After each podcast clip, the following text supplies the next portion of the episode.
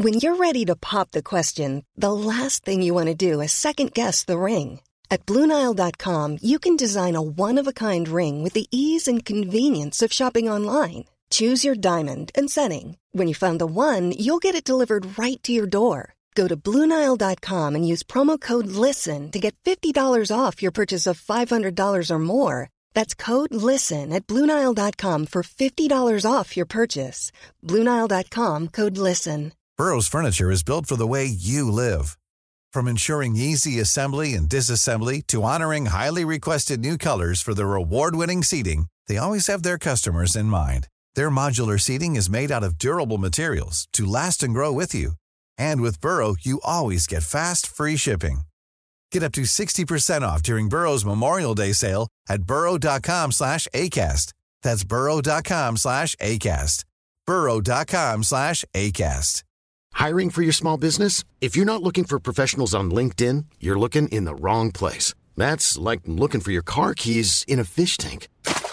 LinkedIn helps you hire professionals you can't find anywhere else, even those who aren't actively searching for a new job but might be open to the perfect role. In a given month, over 70% of LinkedIn users don't even visit other leading job sites. So start looking in the right place. With LinkedIn, you can hire professionals like a professional. Post your free job on linkedin.com slash people today.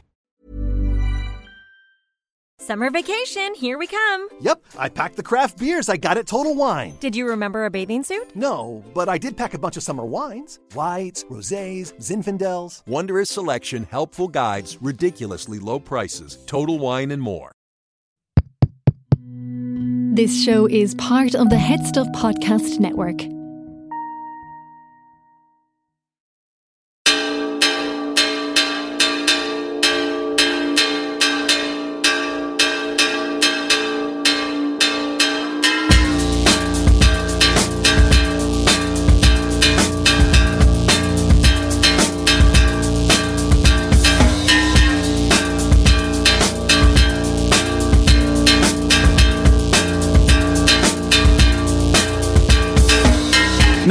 Y'all be loving this pod right here. D A V E Encore is right here. That's right. It's no encore. Welcome. There will be no encore. Hello, my name is Dave Hanratty. It's the new metal episode of No Encore. Craig Fitzpatrick, how excited are you, man? Even more excited now. One take, Dave Hanratty. Wow, how much practicing went into that? Um, hot open. I'll never tell. Um, congratulations on going viral on Twitter this week. Although you changed your profile photograph, which you said you wouldn't do until you were vaccinated, unless there's something you want to tell us, Craig. Um, I am emotionally and spiritually vaccinated now. Um, I feel like we've come through the worst of it all, and you know, one of my tweets is doing well, so it's clearly a sign. Um, Razorlight are getting back together. I just saw a few minutes ago.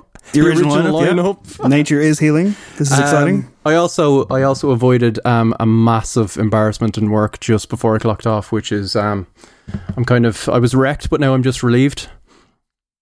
So that's good. Um, Are you going to tell was, us? I was doing up some. Yeah, yeah, yeah. Sensitive I probably can't information. Hanging. I, I was doing up some like social media copy for uh, a client, and um, I had the document all done, and it was like end of the day. It was attached to the email and everything it was going over, and something inside me was like, just have a final check there. So I went into it, and um, I was just looking through the posts, and everything seemed in order. And um, I went past one of them, and it was like the link descriptor, and and what was supposed to say "get a quote today." Um, had been autocorrected because autocorrect seemed to be on, and it read, "Get a quote, Daddy." I was just about to email it. I don't know what compelled me to fucking go back in, but I got it. I changed it, and um, now the embarrassment is just, you know, with our hundreds of listeners. I'm genuinely upset that this didn't happen, especially on a bank holiday weekend when presumably there'd be no way of correcting this problem. Anyway, look, listen, uh, it's no encore. It's top five new metal songs, best and worst. That's our top five this week. We don't have an album review because there just wasn't anything out, and we thought doing a joke review of Tom Jones's new record would be just a bit mean, so we decided not to do that. Instead, Craig's going to be mean when he attacks the sacred cow genre that is new metal. That's later in the show. It's finally happening. I'm very very excited. It's a Uh, big also- episode for you. like, yeah, yeah, it's nervous. It is Yeah. like I, I can't believe we haven't done it. But apparently, like, like there may be some songs that have propped up cropped up before, you know, Yeah, but we'll see, I- you know. It, it was kind of the elephant in the room. Uh, I was inspired to suggest it by you, Dave, I think last week, either on the show or just a Zoom call where we weren't recording it for our loyal patrons and stuff. Um, you just brought up the fact that you were like a new metal diehard back in the day. I was like, yeah, he was, wasn't he? And he's he's a proud one as well. We should do the top five. So yeah, That's the weird thing. Yeah, this wasn't my choice. I didn't coerce Craig. I didn't promise him riches or anything. Um, I didn't make him call me daddy. None of that kind of stuff. But anyway, swiftly moving on. Uh, please, please. Uh, this is going to be a big packed episode. There's another packed episode coming soon, though. No popcorn, high fidelity. It's recorded. It's in the bank. It's currently being mixed by the wonderful David Tapley of Tandem Felix fame. Going to get that out for you in a few days' time. Midweek next week, I think, is the plan. Uh, Patreon.com slash no by the way, if you want to help support the show, help us make episodes like this, keep the lights on, all that kind of stuff. Bonus episodes. The next No Ox Chord will be recorded in the days to come. If you're unfamiliar with that, it's our listener recommends corner every month. Craig and I convene with Adam for a nice Sunday morning vibe, get some green teas in, and talk about music we've been listening to lately. That's coming out very, very soon. Patreon.com slash Encore. Thank you so much to everyone who supports the show and continues to. It is greatly appreciated. And now, on with the show.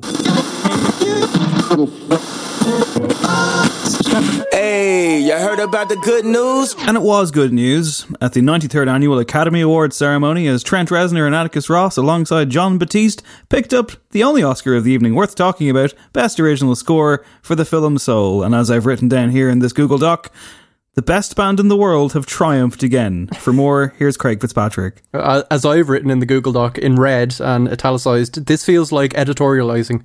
Um, yeah, it didn't seem like the Oscars were one to write home about. I did not watch them. I mean, I guess congrats to your boy. It's probably about five now. It just seems like every year he will soundtrack, or the two lads, should I say, will soundtrack a film and get an Oscar for it. I mean, Just they're two quite so good. far. They've only won this does so feel far. like you're lounging, you're, you're kind of getting in a, a few like early shots of just like, listen, Nine Inch Nails, well respected, critically acclaimed, and I love them. So it gives me a bit more credibility when I talk about the best new metal of all time. It does. I think I think Nine Inch Nails could be blamed for a lot of the. We'll talk. About it. Well, I mean, at least you know, like yes, categorization is going to be one of the one of the exciting sections later on when we discuss new metal. And I That's wouldn't twenty put- minute section, isn't it? Oh yeah, it, it, it's so much admin coming. You've no idea. Um, I wouldn't put them in that bracket, but for sure, you could absolutely, as an influence for sure. Yeah. definitely, yes, we can agree on that. And will we agree on the biggest news story of the week? For reals, though, the invasion of Spotify into the Premier League. Potentially, Spotify owner Daniel Ek, who I believe has a can lay claim to a personal fortune of three point four billion dollars, is in contention or in the running. He says to take over Arsenal Football Club. For more. Here's Kaveh Solhekol on Sky Sports News during the week. What a signing for the show. Uh, some of these owners may be more receptive to offers, but these offers have to be at incredible levels to tempt them to sell their clubs. And as far as Spotify is concerned, I would just urge a note of caution because Spotify's business model is incredibly controversial.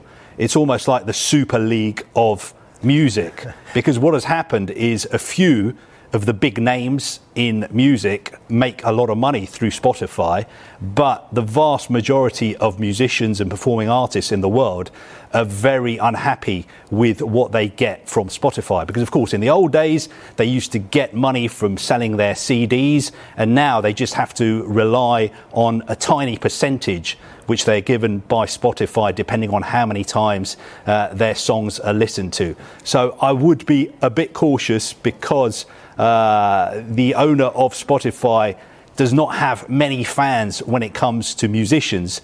And if you're an Arsenal fan, and you were thinking that he was going to ride in and he was going to save the club, I would just be a bit careful because there are plenty of musicians who are not happy with Spotify's business model. Now, that was Kaveh Solhekol speaking on Sky Sports News, not connected to the show, but I thought it'd be nice to pull some audio, you know, make it really, you know, I suppose dramatic. Um, later in the show, I will be having a conversation with London based arts journalist Reese DeBron, who I've known for a few years. He's a very interesting guy and an Arsenal fan. To talk about this, we're really going to analyse it, but for now, Craig, let- give me your thoughts on this. The, I mean, like you know, no popcorn is a place where we we we celebrate the beautiful marriage of movies and music, but football and music, this particular avenue of it, not going down very well. What do you think about this? It's not exactly world in motion, Dave. No. Um, I, if I was an Arsenal fan, I would be a bit concerned for sure. Like on the one hand, the size of these clubs, particularly the likes of Arsenal, Man United, you do need to be like an extravagant billionaire to even stand a chance of like taking ownership of the club. And the amount of billionaires that are like squeaky clean and don't have like horrific um, issues hanging over their head or like you kind of like state funded clubs it, it's kind of few and far between. So you could say the likes of a, a spotify owner is the best of a bad bunch then you know he's only got the 3.4 billion on the other hand you know?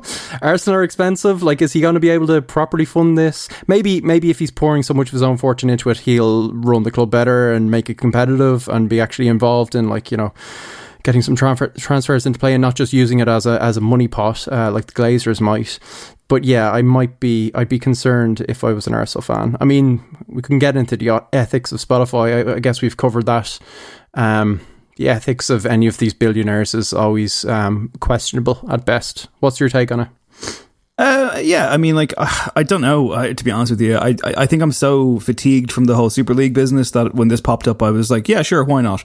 Um, I, yeah, you're right. You get into the weeds about Spotify. Look, I have a subscription perhaps that is an awful thing, and maybe we'll we'll look back on this one day and be like, no, I was a major part of the problem. I obviously don't agree with the hoarding of mass wealth. I don't agree with monopolies. I don't, I, I don't agree with the concept of billionaires. You know, it's not for me. Um, but it's hard to pay attention to some kind of you know media, whether it's the Premier League the Marvel Cinematic Universe, whatever, a lot of the stuff we do engage in does have people at the top who are basically like fucking Scrooge McDuck with a giant bank vault.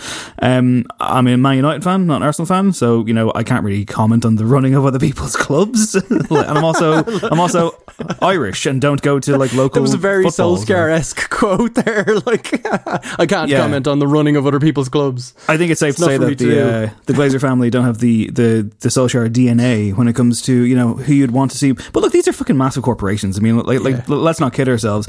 You know, I like that like, he's like, got um he's got Henry and Bergkamp and Vieira kind of as like the, the faces of this because obviously you know fan smart marketing move. Yeah, yeah. Good. Like I was wondering, like he's not he's a pretty young dude. Like I think he's in his late thirties. He's Swedish. I'm guessing he probably picked Arsenal because of Freddie Ljungberg back in the day. That would make sense timeline wise. So I'm wondering well, where Freddie is and all this. Just didn't fancy it. It's more of a title as, guy as it happens, Craig, you've just that's a spoiler for my conversation with the aforementioned Reese de Bron, oh, okay. which is coming up later in the show. He made the same comment, so we'll, we'll we'll we'll try not to run afoul of that any further. That's later in the show. If you nice. want to know more about Spotify and their move, potential move into the into the world of major football, that's coming later. It's a really good conversation. Also, good to kind of take the temperature of what's happening over in the UK at the moment with with regards to the arts and the fight for musicians to kind of get more money. Who's in the right? Who's in the wrong? Is it that simple? It Turns out it's not, but it's a good conversation and it's coming at the end of the news section. For now, though, uh, serious news. Billie Joe Armstrong of Green Day has done a new interview and he picked out the band's best song and album, or rather his favourites. I would have thought he would have gone for something different. What's he gone for, Craig? He's got it wrong, Dave. Yeah, um, another example of the artist not being able to um, critique their own work. Um, so he's gone for as a song the five part opus that is Jesus of Suburbia from American Idiot, and I mean, you can't really fault his reasoning from his standpoint because he's talking about how epic it is, where he's like, you know, it gets in everything that he wants to say about um, his life, his friendship, his family. It's flamboyant, it's big and bombastic. So I guess it's like, you know, he took a lot of risks with this one. He probably remembers the process and kind of like, I guess that creative pushing of boundaries for him, but just the end result is not their best work to my mind. Um, that whole album I, I will never revisit. When I Come Around is their best song, right? What's your favourite Green Day song before we get into the album chat? Probably Basket Case, I guess. Basket I Case is great, yeah. I think Hard I was just argue. being a bit hipster. And no, When, when I Come, Around is a great one. Yeah. I, I, that might have been the first one I actually ever heard by them. For a long time, I really did love Good Riddance, open brackets, Time of Your Life, close brackets, especially because it was used on like the Seinfeld finale, like the kind of the, the clip, clip, show, show yeah, thing. penultimate, yeah. But it got to a point, I think, in pop culture and just getting older when I was like, ah, this is trash. I was like, this is just like American high school graduation song. Like, this is just really kind of saccharine and maudlin and terrible. So yeah. they're a very hit and miss band. I loved them when I loved them, but they're a hard band to love. But look, we'll go from one aging punk to another. John Lydon of the Sex Pistols is not happy this week. There's a Danny Boyle produced television series on the way, a biopic about the band for FX. So proof that Danny Boyle's erratic filmography will continue. Um, John Lydon's not happy. He says that this has been made without his consent and has has got some fairly choice words, Greg. Yeah, I mean, him not being happy is probably not the most newsworthy things, but yeah, he really lays in here. I think it comes down to well, okay. So the quote is, "I think that's the most disrespectful shit I've ever had to endure." He says of the publicity shots that were put out a while back, and actually, judging by the publicity shots. uh, They've kind of got the characters and the band spot on. It looks like it might be quite decent. The casting seems fair enough to me, but he says no. I mean, you know, they went to the point to hire an actor to play me, but what's the actor working on? Certainly not my character. Can't go anywhere else but court, is what he's saying in parentheses there.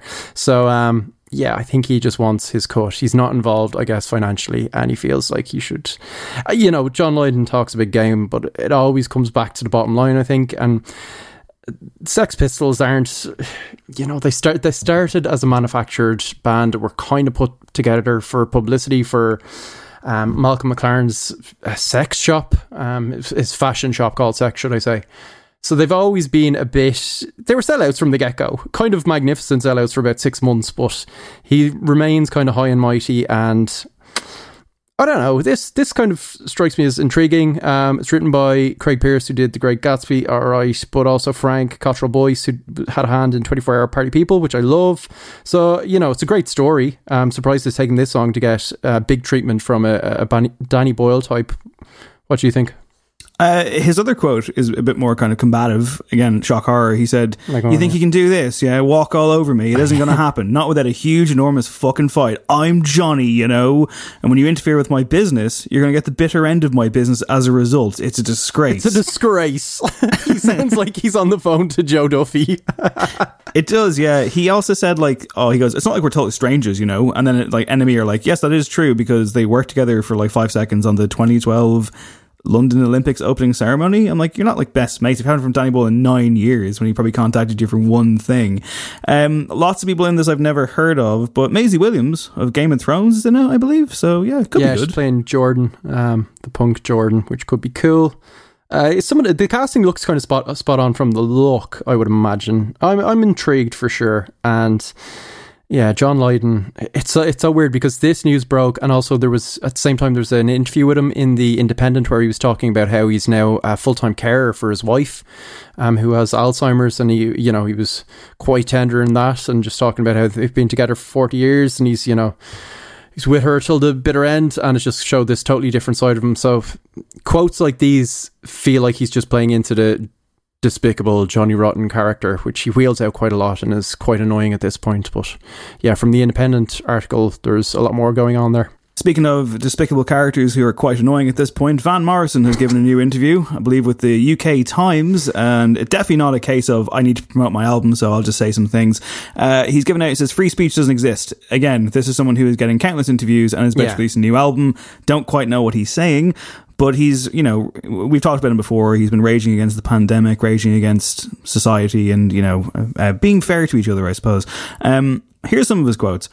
The only other person who has any traction or motivation to speak out about what's going on, to get out there and question things, is Eric Clapton. Now, I, I should probably just stop Vote voting. for Enoch Powell, Eric Clapton. Fucking hell! Like if that's Let's your not turn Britain into a black society, Eric Clapton. Yeah. Ugh, yeah, horrible racist Eric Clapton. Horrible. Um, so Van Morrison continues: If I can write about it, I do. Poetic license, freedom of speech. These used to be okay. Why not now? I don't understand it.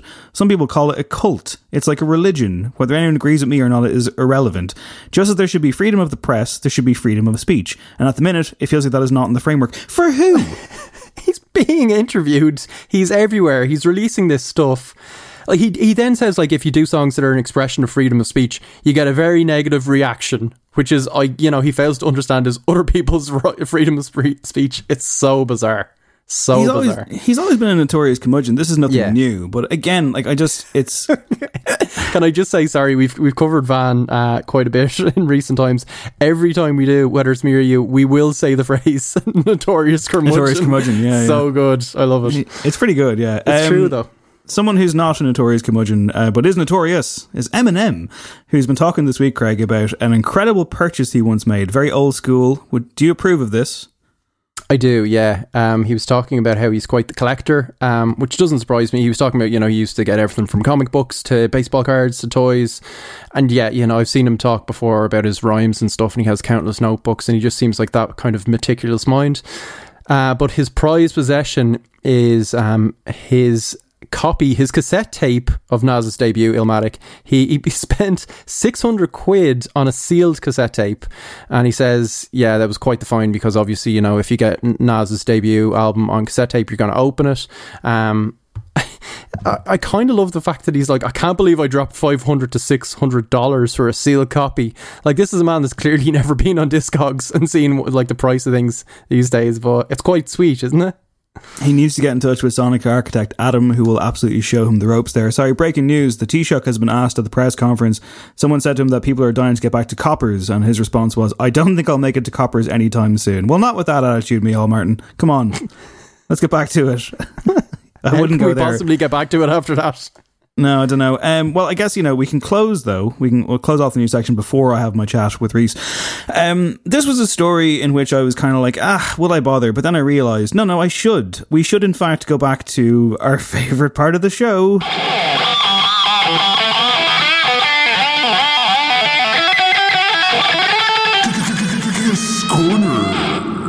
Absolutely stunning work from Adam as always. That was it's Kiss Corner. part of the show. we can wrap it up.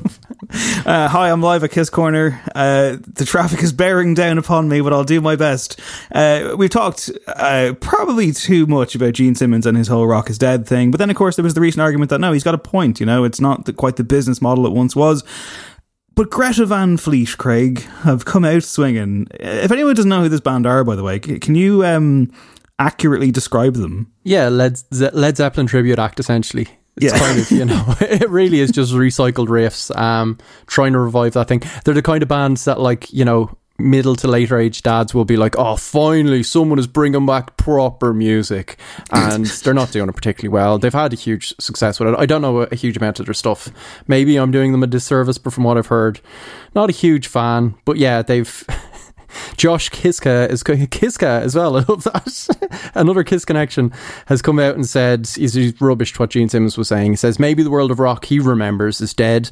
I think rock and roll is a very elastic genre. It's a very eclectic genre. You wouldn't you wouldn't know it from their music, but anyway, it seems like every once in a while a generation reinterprets what that is. And I've heard a lot throughout the years. I guess people blowing hot air.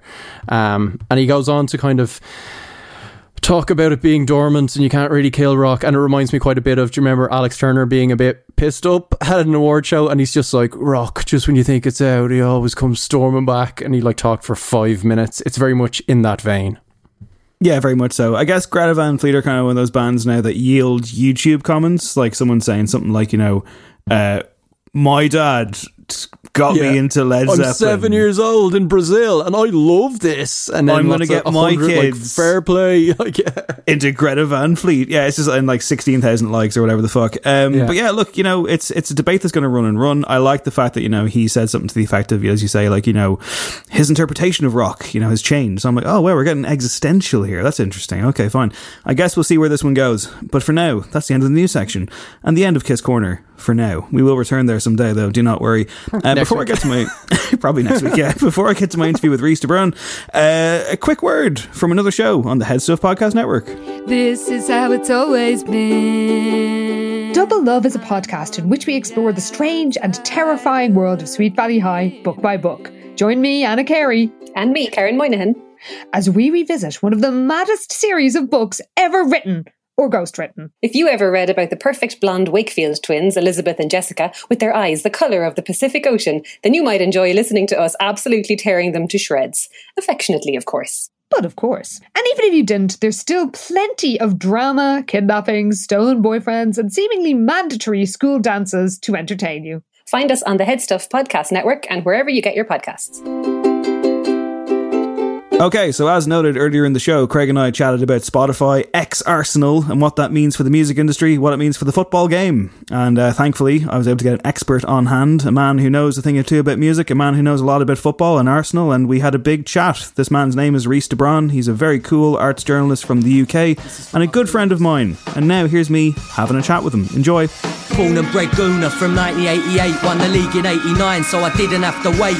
Mickey left it late, my dad waited 18 years and all he said was it made it more great. Then another one come in 91. Tony got Nick, came out and got it done.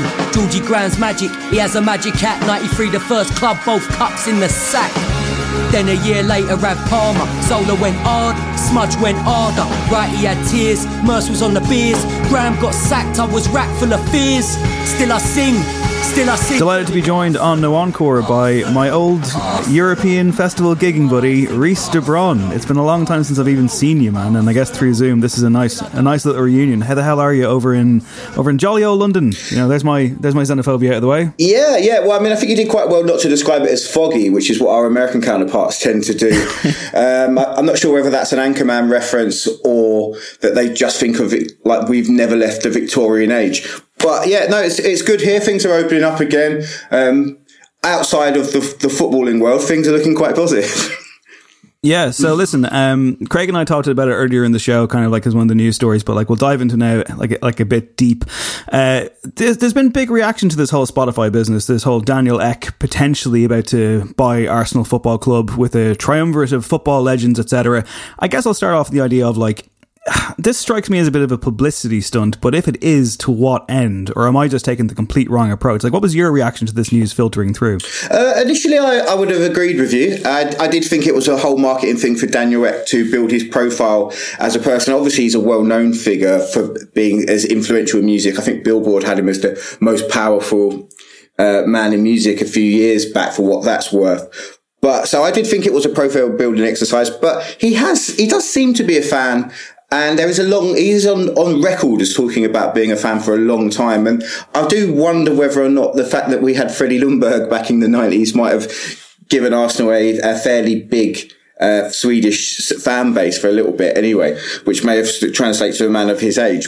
But um, it seems that he's genuinely looking into getting the finances for it, and he's been. It would have been easy for him to sort of move away from it once the Kroenkes had said they didn't want to sell, but he hasn't done that. He seems to be trying to uh, force a position here, and I think that he wants to move into football because he probably sees it like many do as a sure win business. Um, if you look at like the amount of money that's been taken out of the likes of Liverpool, which was bought for 300 million and now worth 3 billion, uh, or if you look at um, a similar thing with Manchester United with what the Glazers have taken out in profit, it, it doesn't seem like a huge risk business. And if you can come in with a with a fresh attitude and be seen as one of the better owners, it's an easy way to build a, a public profile in which you can be quite popular. Well, I mean, the popularity thing is interesting. Uh, so earlier in the show, we played the clip of uh, Kaveh Solhekol on Sky Sports during the week. He was kind of, I guess, informing people who may not have a Spotify account or might not know what it is, what it is. And one of his terms that he used was he described it as like the Super League of music, which is just, I mean, I don't know how we feel about that in the wake of what kind of what's been going down. But also, Spotify's got a bit of a bad rep. I mean, like, I am someone who uses it. Um, it's kind of an accessible way for for a lot of people to get their music. Very, very different from growing up in the compact disc era and so on. Um, but there has been quite a vitriolic reaction to this one in particular that I wonder if would be there from other people coming in. Not that I'm here to like mount a defense for Daniel Ek or anything, but like is this quite as toxic as it's being sold as, or is this just another billionaire? Uh, well, I agree with you. I mean, there's a certain things you have to look at and take into account when you're talking about Daniel Ek. It, when you're comparing him to some of his counterparts who, or people who already own football clubs, he's a far more savoury proposition. He's not linked to any murderous regimes or authoritarian governments like certain other clubs. And if you look into the history of most people who uh, have attained the level of wealth that he has, it's it's very seldom without controversy. Um, I mean, if Jeff Bezos was to buy a club, I'm sure you'd have people who are very angry about the sort of uh, what's Amazon paying taxes, or and then you've only got to look at uh, the people who own like Chelsea or Man City to see other more deep rooted issues. So, I mean, what I feel that Daniel Ek is taking a lot of flack for, and again, I'm not here to mount a defence for him because the guy, the guy's a billionaire who probably sleeps on a bed stuffed with cash. Um, but uh, it's it's you have to remember he was he was proposing a, he offered a solution to a problem when the when CD sales the gold mine that were for, for record labels that were CD sales dried up. They were so terrified of piracy they turned to any solution that sounded like they could get something back because it was they were worried about losing all of their content for nothing. And where so much of that music had already been paid for of their in their back catalogs already with sales, it was seen as money for nothing. Now, the problem I think is is not inherently with Spotify as much as people would like to think it is. That's it, it's a lot of the time if you look at it, it's actually the, the deals that people have with the with their major labels. Um, a lot streaming is considered a sale rather uh, th- uh, than a rental, which it shouldn't be. Which means most of the time it goes on an 80-20 split to the label. So the, the, when we hear about artists receiving these terrible amounts of money, Spotify don't pay a lot. Don't get me wrong, but the artists are receiving a lot of the time such a such a pittance because the labels are taking 80% uh, of that but they seem to have like squirmed out of, of, of, the discussion on this and people don't seem to hold them up as the guilty party. They do tend to level it all at Spotify. So, I mean, if yeah, in the grand scheme of things, I don't think you can, you can, uh, demonize him as heavy. He, he's slightly demonized in art circles at the moment more probably than he should be by people who haven't looked into it as much as they should have. Um, that said, there are things like giving a hundred million dollars to DMT loving Joe Rogan, um, which is a slap in the face for artists because it says we value this so much more than what we value what you've created, despite the fact he's often reacting to their works. So. Yeah, and like the Rogan thing, of course, he made, like hit the headlines this week, which again was kind of like, yeah, I, I feel like people should know this about him already. Like, are we like, must we keep, you know, publicizing him this way because like obviously what he's saying is fucking ridiculous but Daniel Ek hasn't condemned him. I think he was asked about it and you know just like said well, we've lots of creators. We've 8 million people creating stuff via Spotify and he's just one of them which is just p- political level deflection. Um the arts community, like, like I mean, there has been some some some interesting reaction. There was an editorial by Robin Murray in Clash magazine this week, which was quite spirited, in which he described this potential, uh, you know, union of Spotify and Arsenal as quote a cultural obscenity. Uh, like I say, it was very very fevered, very very passionate writing from him. Is he on the money? I mean, like like this union of like music and football. I mean, like that's one way you can sell it. You're like, I, I have to presume the Spotify logo would end up on an Arsenal shirt, and you know, could there be like a, a surreal aspect to this, or is it is it genuinely is it genuinely quite troubling and alarming for for the beautiful game in a time when the beautiful game is less and less uh, attractive? I would say. Uh, well, like, firstly, I, have to go on record and say I both know and like Robin, but I think he's wrong. Um, so, and the reason why is because I feel like the, the attitude towards it is you're what you're doing there is you are blaming sport for the way that the music con- industry conducts its business in the current uh, in the in the current climate, and that's not really fair. Um, so. I can understand why passions are so high, especially when it seems like creatives are struggling in a year where they've not been able to tour and which has been become a, a it's, it's, weird how that's flipped how it used to be you tour to sell your material and now you you you produce material to promote your tours um, which is not always a good thing for especially for certain artists whose works is not is not meant to be enjoyed so much in a live setting. But with what we need to understand is we can't we can't blame sport for the fact that music is is going through a massive paradigm shift. And the fact, if, if we want to talk about how Daniel Ek has made his money and how ethical that is, that's a different question to should he spend his, his privately attained wealth on football? Now, it does seem to me that there's a certain amount of, and I'm not accusing Robin of this, but I do think it does happen a lot within, within the arts industry in which there is a certain there's a tendency to look down upon sport and have it as like a, and stereotype people who enjoy that as their primary source of entertainment as somehow uh, less cerebral than people who, who appreciate that what they would consider uh, more uh, relevant forms of culture. So. Yeah, I mean, I, I can see where he's coming from, but I feel like it's slightly misdirected. Yeah, I mean, I, I, I guess also from the artist point of view, I mean, at the moment, there's the you know the hashtag Broken Record campaign in the UK, in which Yeah. a lot of musicians are signing up in letters and demanding more money, and that that seems fair enough. It looks like Ireland will probably follow suit. There's some kind of movement over here to maybe like do something kind of similar. I think musicians, of course, do get shafted, and you know you can see from from from the top down the amount of money that is being made does seem rather. Um, what's the word? I, I suppose just off. you know, like Yeah. the, the, there's a huge disparity there. Um, what is the latest with that campaign, and like how effective do you think it is at this moment in time? Well, wh- whilst I wholeheartedly support it, I'm not sure how effective it will be. I mean, Tom Gray, uh, who seems to be spearheading it, of formerly of Gomez, or Gomez still a band? Uh, I'm not. I'm not sure. I haven't heard of any of their material recently. What I would say is he seems to be convinced that. The Conservative government are going to support him because they're such champions of copyright. Um, they won't, and the reason why they won't is because they're only support, they only really care about intellectual property rights when they are in the hands of people, the, the very wealthy and powerful corporations.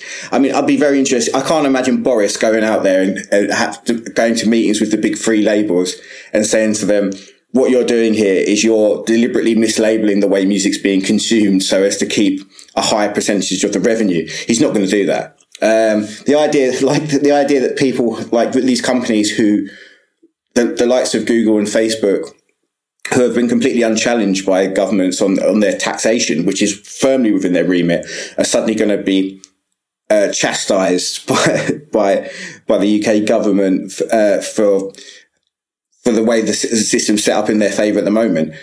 It- It's it, it's a bit it feels a bit naive. Um, then yeah, I mean you can go to the opposition, but I don't who claim to be like represented more represented of sort of like workers' rights. But again, I don't I don't hold that much hope. I would like to I would like to see it, but yeah. It's interesting that you kind of drew that line there between, you know, one person might regard music as like pure, beautiful art, but be like, oh, sport, football, like, you know, overpaid lads kicking the football around, fuck that.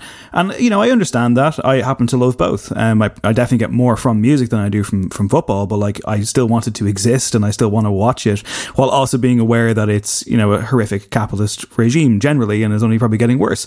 But, I mean, it must be an interesting kind of reaction for people, artists such as whoever, like whether it is someone from Gomez, whether it's Paul Weller, whether it's Nadine Shah or whoever, to see how fast the UK government stepped in when it looked like the Super League was going to take away six of the biggest teams in in in in, in British football. Versus, I think if six major British musicians are like, well, we're decamping to America because we're fucked over here. Like, there is that kind of weird, like, that's why I find this kind of Spotify potential takeover thing so interesting because the, like the worlds of football and music to me only really meet when we get dodgy songs. You know, like, like I don't know if, if you can unite, you know, art and sport in that way. And I guess to see it united in this way, which is automatic distaste, must be a really tricky position. I mean, like, can there be any kind of harmony here whatsoever? Yeah, well, to go back to what Robin was was getting at, I do understand how frustrating it is. It must be as an artist because I, I feel that way even as a consumer to see like no one ever expects footballers to uh, to to apply the, uh, to their craft for for for little payment. However, musicians are in the current climate expected to do that. Like I've seen artists, the, the, even the way it- it's set up with the uh, for the royalties in most streaming s- setups, they we pay in, but the people are under the impression that whoever they're streaming. They are like some their payments per month will be going directly to that person. It's it, which is not the case. It's not a user centric model. What they do is all of the everyone's subscriptions gets pulled, and the people who get the most streams that uh, then get, uh, get get that money. So there's no direct fan interaction when you're streaming your favorite artist on Spotify, which I feel is a real shame, and it's something that they should change. So because we can't expect artists to just uh, to produce new content. What for our enjoyment whilst not paying for it? It's just, it's the same. I mean, me and you both know as writers, we've seen that in which case people like and this and this is something that artists don't consider when they spend all of their advertising budget with a social media giant to push their reach, but at the same time use the content of the interview that you conducted with them, but don't spend any money with your magazine. How do they think that magazine pay you?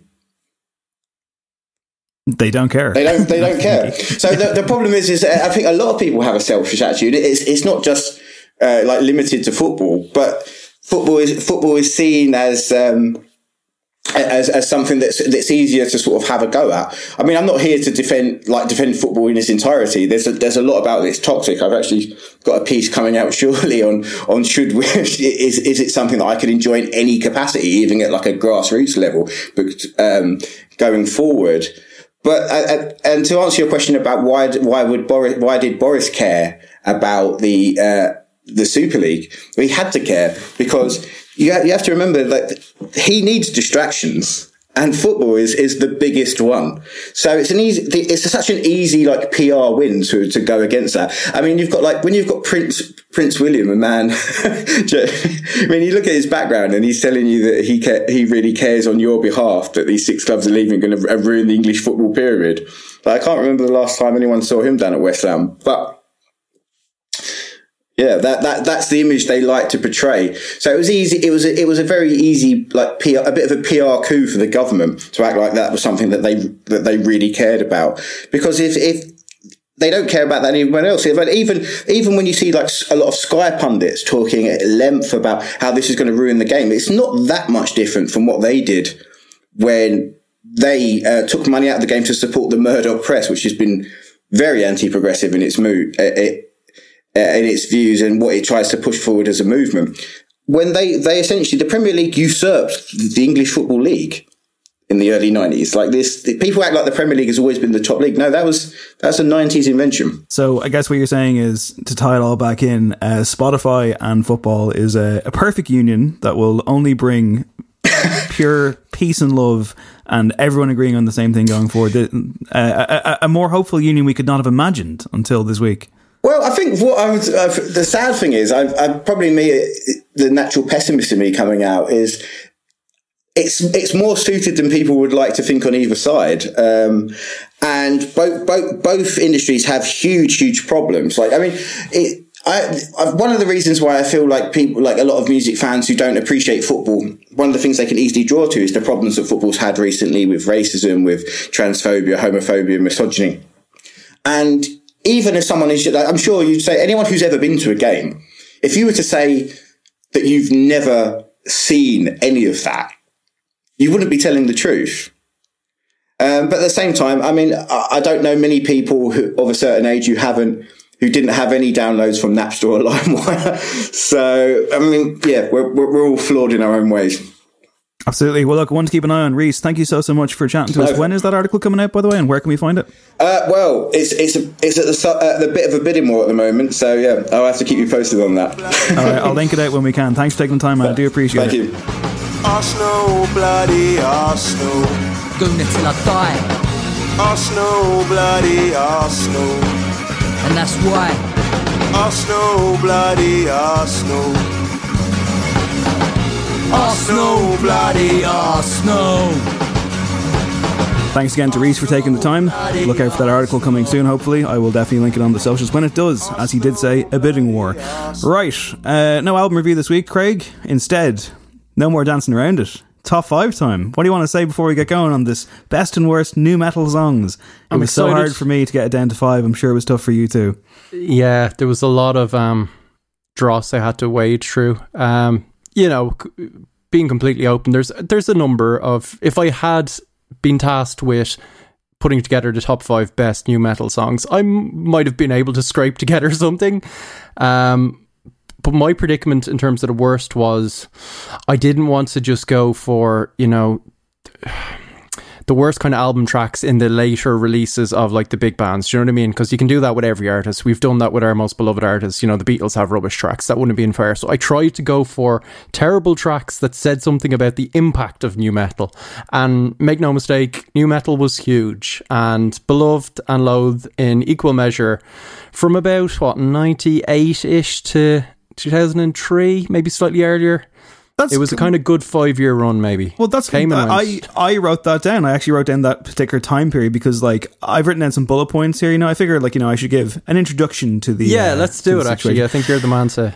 Well, I mean, like it's a genre, it's a subgenre, obviously, like of metal. We know this. New metal, NU metal. You know, you think new metal, you think Fred Durst and baseball caps, and you know, you may you may very well recoil in, in horror. And I know that there are some fans of this show who have, in fact, recoiled in horror when we announced that we were doing this. I hope they're still with us.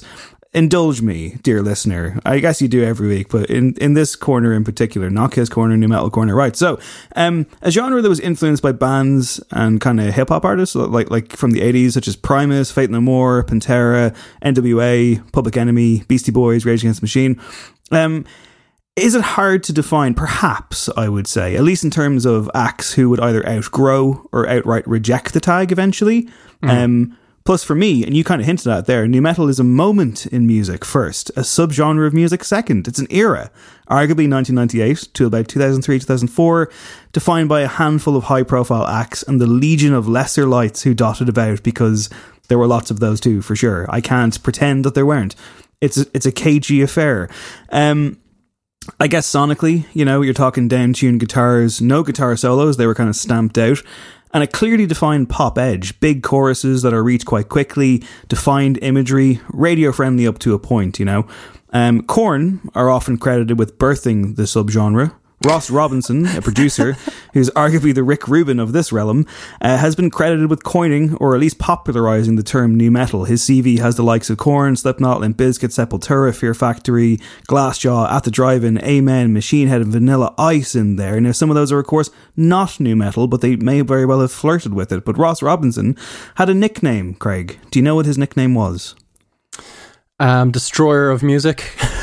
Close. no, go ahead. What was it? The Godfather of New Metal, which is Okay. quite the tag. He's still going today. He produced that great Touche Amore record from last year. That was my favorite album of the year. Oh yeah, he's Look, done some great work in fairness to him. I was just taking the I th- piss. I think when it comes to this this this uh, this world, you know, uh, my general attitude is if they're in Kerrang magazine or on Kerrang television in the early 2000s, well then they're new metal. But that's quite flawed, isn't it, Craig? Because bands like the aforementioned Amen and Rage Against the Machine, bands like Deftones, who are often lumped in here incorrectly, bands like Yeah. the Icarus line and uh, and You Will Know Us by the Trail of Dead, Cradle of Filth, and countless others are not new metal, but will appear on new metal compilations or put on new metal playlists. Are you confused? Because I know I am. Yeah, there's. I think there's a kind of a strain of um, angst running through it all. I always think of like you know white American kind of suburbia as the backdrop. Um, but along with the kind of angst and loathing, there was that hip hop thing of like a bit of braggadocio as well coming in. Like there was there was some of that. It wasn't kind of it wasn't your grunge thing of just like sensitively talking about your emotions and stuff. There was a lot of like bringing in the hip hop kind of bling as well at points. There was a lot of masculinity to the music. I think that's probably a feature. Like I don't think there was too many of these acts that were even featuring any female members. Um, down tuned guitars. Yeah, you've hit the nail on the head with the kind of musical description. It's a it's a broad church. It is, yeah. I mean, like if you want to go like timeline wise, like it becomes a mainstream genre around around 1998. Korn are kind of number one atop the Billboard 200. You got the Woodstock 99 festival, which has lots of bands on there from from this kind of era. Limp Bizkit are one of the biggest bands in the world in 2000. Linkin Park, Hybrid Summertime Theory, for humanity. It's like called 1999. L- uh, like Linkin Park's debut album is like still one of the best selling albums of all time in any genre. Although, were I mean, huge, interestingly enough, like like I, I I think around like the late two thousands, acts including Linkin Park would denounce new metal. I mean, there's a quote here from Chester Bennington speaking to Billboard in 2007 when he's promoting their new album Minutes to Midnight at the time, and he says there's still a hip hop element to us, and there always will be, but we've really moved away from anything that sounds like new metal. I know we kind of helped create the sound of that genre, but I hate that genre. I'm not going to speak for everyone, but I can personally tell you that I'm not a big fan of almost everybody in that category. There are a few bands that I don't really believe belong in there, and we are one of those bands, which was quite the big statement from the man. Uh, I still love Chester to this day. May he rest in peace. I'll give you one more quote before we get going. Here's Fred Durst in 2012. Here's the deal. Say in 2000 there were 35 million people who connected to this band. 12 years later, lots of those people have moved on. We were a moment in time and it's over. But it's not over, is it, Craig? Let's get going. I think you should go first though.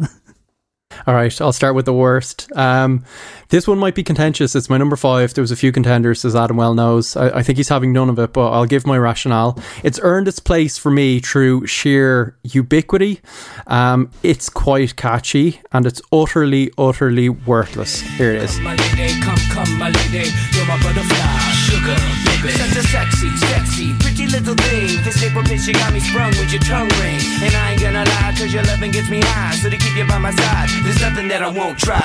Butterflies in her eyes and her looks to kill. Time is passing, I'm asking, could this be real? Cause I can't sleep, I can't hold still. The only thing I really know is she got sex appeal. I can feel too much is never enough. You always there to lift me up when these times get rough. I was lost, now I'm found. Ever since you've been around, you're the woman that I want, so yo, I'm putting it down. It's Crazy Town. It's Butterfly. It's um yeah, a kind of commercial peak for this era and real Nadir in my mind. It annoyed me tremendously at the time. There was other tracks that, you know, felt lower quality in terms of composition, but I just didn't hear them around at the time. This was everywhere. It annoyed me just as a kind of pre-teen going into my teens it was shifty shell shock and epic mazur um, an la band.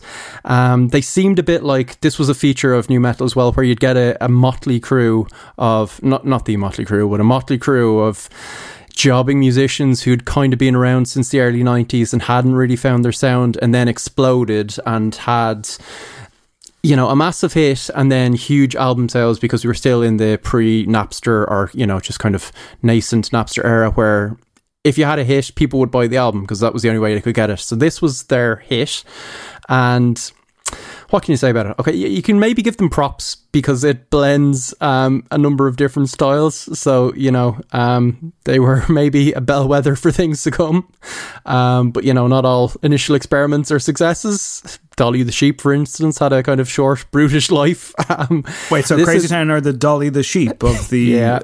Year 2000 that, That's unfair to Dolly. Um, may she rest in peace. This is just such a kind of weirdly aggressive love song it's like you know the bloke in it is tatted up and muscular and telling you you know your hair's nice and then immediately thinking that's the green light to like finger bang you or something. Jesus christ.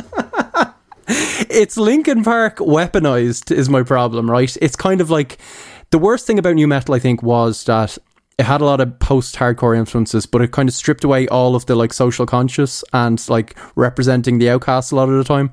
You can't. And it just became sorry, you, about you, commodifying the you audience. You can't intellectualize this after you drop finger bang on the show. What the fuck? the magic of the show. Wow. Okay. Do you know what? It's it's not far off some of these lyrics, which are just terrible to my ear. And of course, you know, it's it's catchy. Why is it everyone's ear? Like, come on. Why why is it catchy? Because of that guitar line. And I remember some time ago going, Do you know what? That sounds remarkably like the Red Hot Chili Peppers. And then, of course, it's a sample of John Frusciante. it's an instrumental called Pretty Little Ditty from Mother's Milk, 1989, which is a beautiful instrumental. And it just really riled me up even more, right? Because I always think John Frusciante, one of my favorite guitarists, so often his immaculate, beautiful, sensitive, uh, inspirational guitar work is then kind of ridden roughshod by Anthony Kiedis with his very broy, very jock rap metal take on the world. And one of the few times he has an instrumental passage on a Chili's record, and then Crazy Town and Shifty Shell Shock is like the fucking evolved form of like the like Pokemon evolution of Anthony Kiedis, really, and then just turns it into like another nasty come on. It's just uh, utterly worthless. Um, yeah, no time for these guys. And do you remember the track that Shifty Shell Shock would then go on to um, have a hit with with uh, Starry Eyed Surprise, yeah. Paul, Paul Oakenfold? Yeah, nailed it. Very well done. Which is kind of just this song, but somehow even worse again. Yeah, it's impressive. And I mean, look, yeah. Oh no, please! I, the last thing I want on. to do is cut you. Is, I was, I was going to say they have a lot of kind of songs on the albums and stuff that are pure new metal. This maybe isn't pure new metal, if there is such a thing, but I think this shows the kind of how quickly it became bastardized as a sound and just you know bought and sold, and they quickly fell off. Thankfully, but yeah, go go ahead with your point. Uh, all I was going to say was that like you kind of beat me to it. It's like I think we need to make a boilerplate decision here. Like I'm sure there's at least one person listening to this episode who is like knows the score and could easily separate what is and what isn't new metal. As much as I love the genre, this is the contentious problem you run into. So we're not going to do this for every song. We're not going to like if it's in the list, we're going to trust that it was of the time.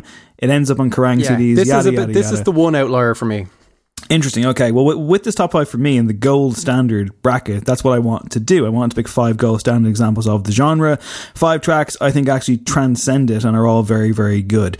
Um, it was fucking hard. And this, like I say, this isn't me sitting here and being like, oh, look, they're all amazing, Craig. But there are some incredible songs that I, Oh, it was Jesus Christ. It was really, really difficult. And in the end, like I went for some that I think will be very predictable, but it's also like, how do you do the five best or the five biggest or the five most, you know, kind of shining examples of the genre and not have these guys? So there's some stuff on the cutting room floor here that I'm devastated by, but we'll start at number five. rough day. it's it's still going. Like this is uh, like uh, I'm just uh, I, I watched the Iron Giant before recording, by the way, so I'm I'm still recovering from that as well. So it's it's a whole thing. Number five for me in the best new metal songs bracket. You know it well. Let's go.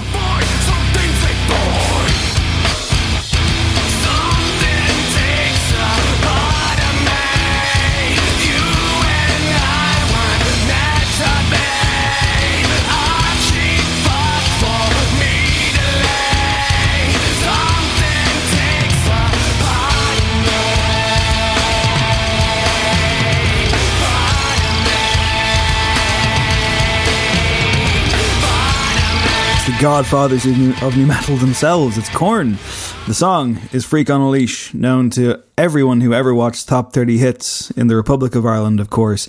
Um, it's an anthem. It's an all-timer. It's maybe an obvious choice, but it has to be here. It would be very, very strange if it wasn't. I think it genuinely holds up. I think it's a, a standout belter from the band's catalogue. You know, I toyed with the idea of going with Blind, the opening track off their debut album, which kind of, I guess you could say, begins the it's the big bang of new metal, you know. But uh, you keep coming back to Freak Leash, like it is that good, you know. It is like a huge kind of pop crossover, very very big song. It was the lead single, I think. I'll follow the leader in '98.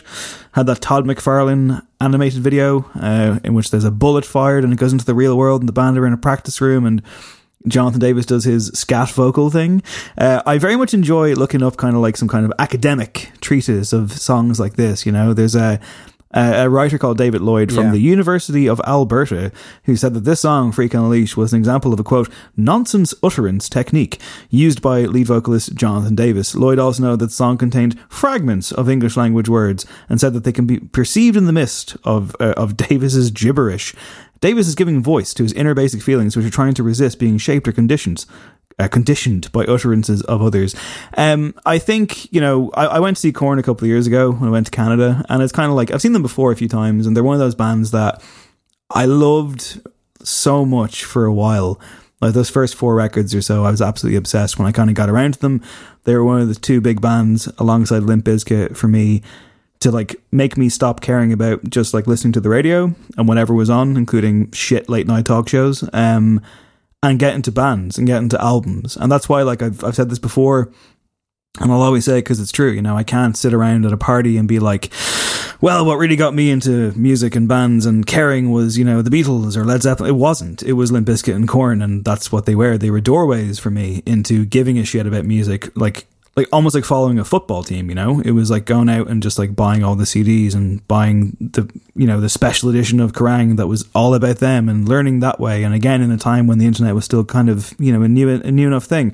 Um, I was fascinated, absolutely fascinated. And I mean, like, yeah, the Love Affair ended. I remember their fifth album came out and I thought it was terrible. That was 2002. and I was like, oh, this is over. Okay, that's that's kind of sad. Didn't really keep up with them, but I did see them live a couple of years ago.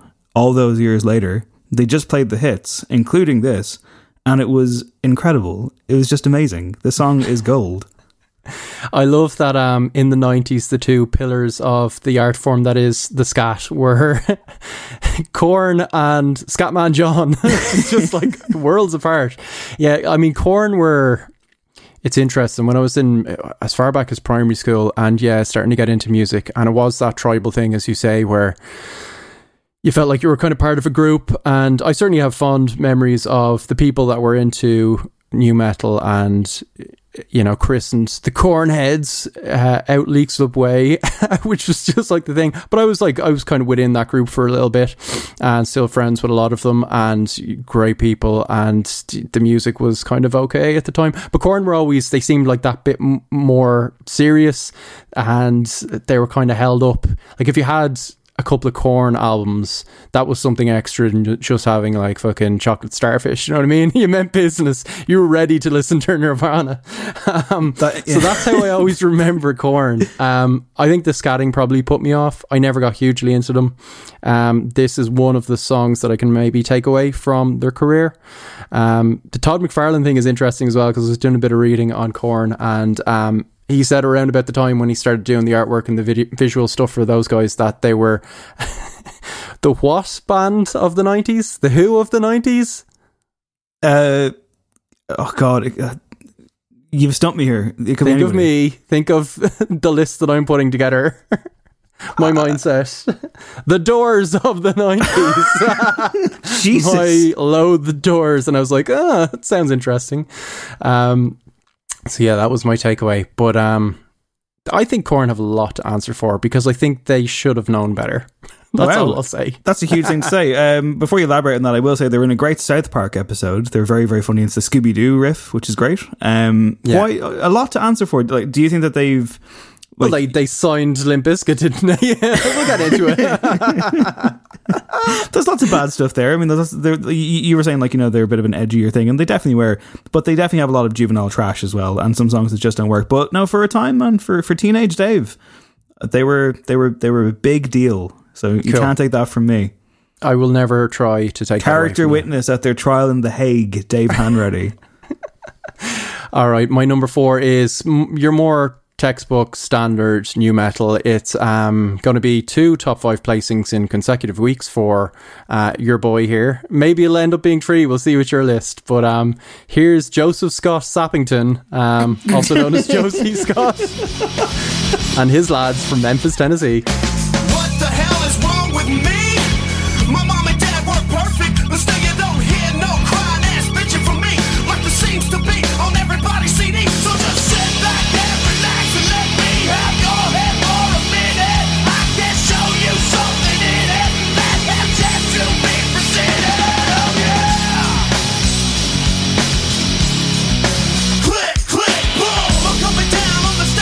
Okay. Dave's hand is up. You love this song, don't you? I was going to say, I was going to say, maybe this was a bad idea. Okay, fine.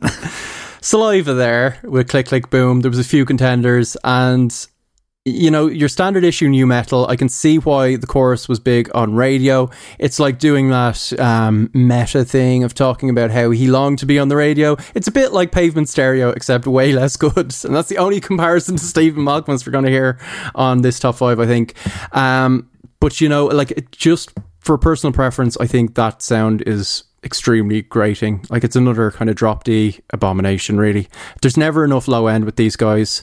Um, it's the stop start riffs that aren't actually that creative. Do you know what I mean? It's very, again, as I say, kind of post hardcore, helmet esque. There's nothing really of the blues, not to get all Eric Clapton or something. I realize I'm getting into territory of being like, oh, the blues man, Van Morrison had it right, but um, it just feels very weirdly Teutonic or something and flat to me. But the main problem, of course, with this song is just it sounds like a parody of a new metal song because of those lyrics, right? It's just the verses are doing that discordant, half rapped thing where he's like showing a bit of attitude and he's talking about how he was up in his bedroom as a kid, like, you know, with a pen and a pad and a big imagination. And this is what he comes up with. It sounds like he kind of wrote it when he was 12. And he does that very hypocritical thing of uh, the clip we just heard where it's, you know, what the hell is wrong with me? You know, my mom and dad weren't perfect, but you don't hear me crying like, you know, kind of bitch ass person, uh, like hearing everyone else's CD. It's like, well, you are complaining as well. It's a very angsty song. Why are you going at your kind of, you know, scene buddies here? Like, it's you're as bad as them. You know what you're up to. Don't be all high and mighty, Josie. And this irks me greatly. Yeah, I mean, in fairness, I mean, like, okay, look, I mean, it's it's it's an interesting thing to look back on my my wayward youth and the CDs I bought and the ones I didn't. I bought Nickelback's Silver Side Up on the strength of Hey You Remind Me. It was a bad album. I like to think that even then, you know, I did have a bit of quality control in my system. And uh, Saliva, I never, never bought a Saliva CD, so I'm glad to say that. Bravo. I, yeah, I'm thank proud you. of you. Single clap. Um, but like, here's the thing, right? I only really know of them through uh, the aforementioned Hero from last week, which is obviously an incredible song and should have won every Oscar going. Um, and they were also like one of one of like WWE's favorite bands that would pop up at events and stuff. And they ended up doing uh, Batista's theme, "I Walk Alone," which for what it is, is perfectly good and entertaining. Um, we got a song called "Always" that's tolerable. Again, I think it was like a WWE thing, but like. They're bad. He's bad. Uh, one of my favorite memories of Saliva. I'm not even sure what song it is. It could be always, but like there's a there's a video in which he's like on a subway train and he's clearly like someone who like works in like Wall Street, bro, and like you know a oh, tough corporate office environment. Even though he looks like Josie Scott, I don't think he's getting in. Like you know, so but he's there and he's like he's loosening his shirt and taking his jacket off and like rolling up his sleeves and like letting the energy and the aggression come out. And that's just yeah, it's very so much of new metal is posturing. So much of new metal is, you know, it's not a phase, mom. You know, fine. I that that's that that that that can't be denied. But I think some bands wore it better than others, and I think Saliva are pretty bad. So I can't Yeah. defend That, them. that in said, any way. I'd rather hang out with Josie Scott than a Wall Street guy. I would say. Oh, You know, I definitely, could ask yeah. him about the old days of like, what was it like hanging out on that rooftop with Chad? Did you both know that you were making magic at that uh, on that time? I know it was just for a Spider-Man movie, but you guys rocked it. Yeah, good choice. N- No arguments. No notes, Craig. Five stars. Great. Okay, Honoured. number number four for me. Back in the best corner. I mean, like I say, putting together a, a list like this, there's some stuff you just can't leave out, and you end up with like. You know, one or two Galacticos, and this is definitely one of them. You might challenge it being the metal, but you know, again, we're not going to do the whole thing. So I'll just play. Here we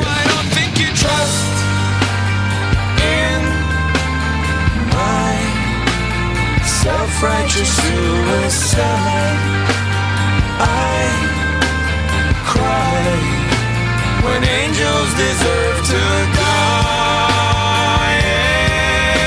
In my self-righteous suicide, I cry when angels deserve to die. Why, yes, of course, it's System of a Down, and the song is Chop Suey, a very emotional number. I've seen many a person on a dance floor, many a grown man on a dance floor lose their minds to this one and then have that kind of big embrace, you know? Uh, our System of a Down new metal, I don't know. They're complicated. What do you think? they you were think? very much of the scene. Um, it, it- yeah, it becomes that old chestnut of like as soon as a, a band tagged as new metal do something a bit more interesting or have a bit more.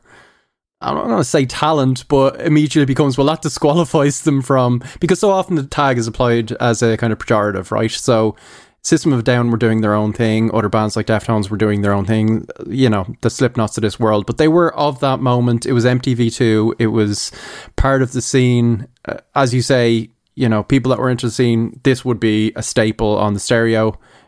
I was going to say in the club, where the clubs there were like all ages shows that I, I previously talked about going to and moshing at. This is definitely a kind of crying while you're pogoing song, and yeah, I'm here for it. Yeah, it's uh, 20 years old this year, which is terrifying, right? Um, but it was. It was formative. It was, you know, passed around. It was kind of a genre unto itself, I suppose you could say, about this song and this band, but weirdly kind of mainstream popular as well. It was the first single off Toxicity, their second record, um, an album that was number one on the charts in America during the week of 9 11. And as a result, we talked about this kind of on the show recently. Clear Channel issued an edict of any song of any kind of violent related nature, and this was scrubbed, I believe, pretty fucking heinously. The original title for the song was supposed to be actually called Suicide, um, but then there's kind of a um, there's a bit of a back and forth about like did the record label make them change it or were the band making their own statement? Um, they say that they did it under their own power. You know chop suey is meant to be like a variation of this cutting the word in half and then thus that's where that comes from. And then you can hear like at the start of the song you can hear um, Serj Tankian in headphones kind of saying like we're rolling suicide and it's meant to be like oh I guess it's just a production thing. It's not actually a coded message or anything. Uh, I think it's quite a beautiful song. I think you know it's it's system at their kind of apex right? It's them just throwing everything they have ridiculously talented musicians, very artful, very kind of, you know, outside the boxy. Certainly doesn't deserve to be associated with a saliva, I don't think. So that's kind of the weird you Yeah. know, duality quite beautiful, but it, it- I will say it does not work on acoustic guitar. So could people please stop trying to do it? Is that a thing? Even ir- ironically, it used to be one of those things. It was almost in the same bracket as doing like a Britney Spears song. Ironically, I've heard people try and cover Chop Suey, and it never, never works. Please stop doing it. Well, as someone who, you know, famously picks up acoustic guitar at parties and plays Nights in White Satin by the Moody Blues, Craig, why would you You're getting appreciate desperate. You're, you're rolling that one out. You're on the ropes. All right, go on, Okay. continue this. Let's do it. Um, back in the worst corner, which is the title of my debut album. Yours is back in the best corner. Uh, we've now established. All right, my number three is um, the poster boy, the poster man child of this soul sorry enterprise. It was 2003. The end was near. The end was already here. This is what it sounded like.